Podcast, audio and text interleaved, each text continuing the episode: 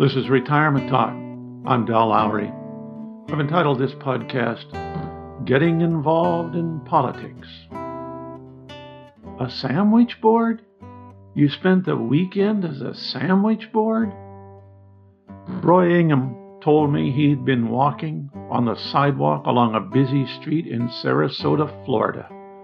The board proclaimed his support for pro choice Roy earned a BA from Harvard and a PhD from the University of Chicago. Now he's a sandwich board. This is Retirement Talk. I'm Del Lowry. The following podcast was first aired in 2007. It's been updated just a bit. Roy is no longer with us. Retirement brings lots of opportunities.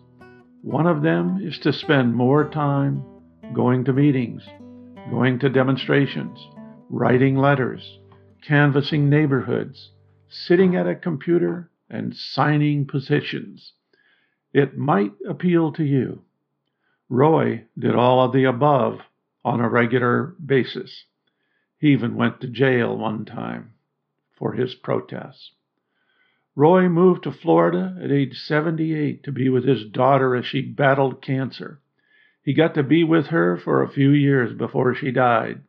He remained in Florida. For many years, he stayed with us every summer for a few weeks. He got cold up here in the Pacific Northwest. We walked to the local coffee shop around four in the afternoon one summer afternoon. The temperature must have been in the low 70s. His hands turned blue. I'm not kidding you, blue. Roy didn't like the cold. He was a political activist in the best sense of the word. I first met Roy when I ran for public office, my only attempt, and an unsuccessful one at that. He called and asked me a couple of questions. One thing led to another, and soon he knocked on my front door. He was already working for another candidate running for the same office. When he left my house, he said that he was going to quit working for the other guy and come over to help me with my campaign. He said, I just know in my heart or gut that I am more aligned with your views than the other guy. He switched. He was 70 years old.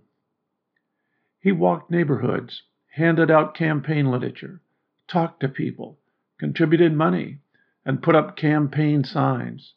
His interest dedication, and energy seemed endless. Fascism became a major concern.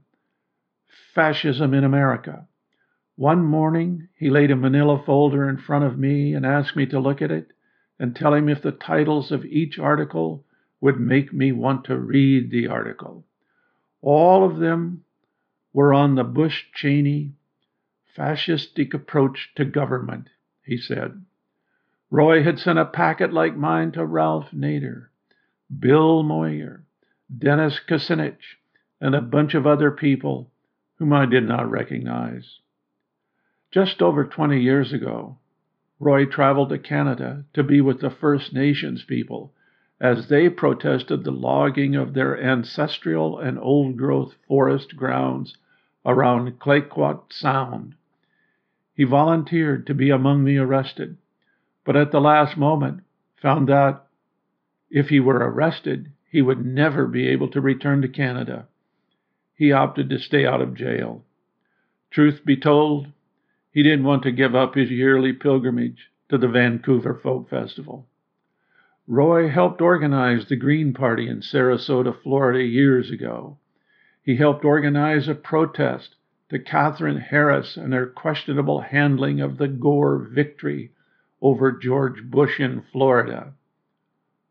On a local level, Roy led a move to organize the local Cornwall Park Neighborhood Association. He served on the mayor's Greenway Advisory Committee, and he filed charges against a local county council member to the State Ethics Committee. It resulted in a change in the county ethics laws. This while learning how to throw pots, in college art classes and swimming daily on the master swim team. Roy did all of this after the age of 65. Retirement gave him time to put his values into practice. Political issues are a place where the rubber meets the road. Our society organizes itself through governmental actions. This is especially true through the expenditure of massive sums of money. It is where we make our laws and, to a large extent, decide the nature of our society. We can't leave that to others all the time. We could end up with a fascist government. Political candidates and issues can always use a helping hand. It might be just exactly what you're looking for. It is a way to affect issues you care about, meet people, and maintain a sense of self affirmation. Roy died at age 93. He was writing and working politics right up to the last few days of his life. He never gave up. This is Retirement Talk. If you have questions, comments, or suggestions, contact Del at retirementtalk.org.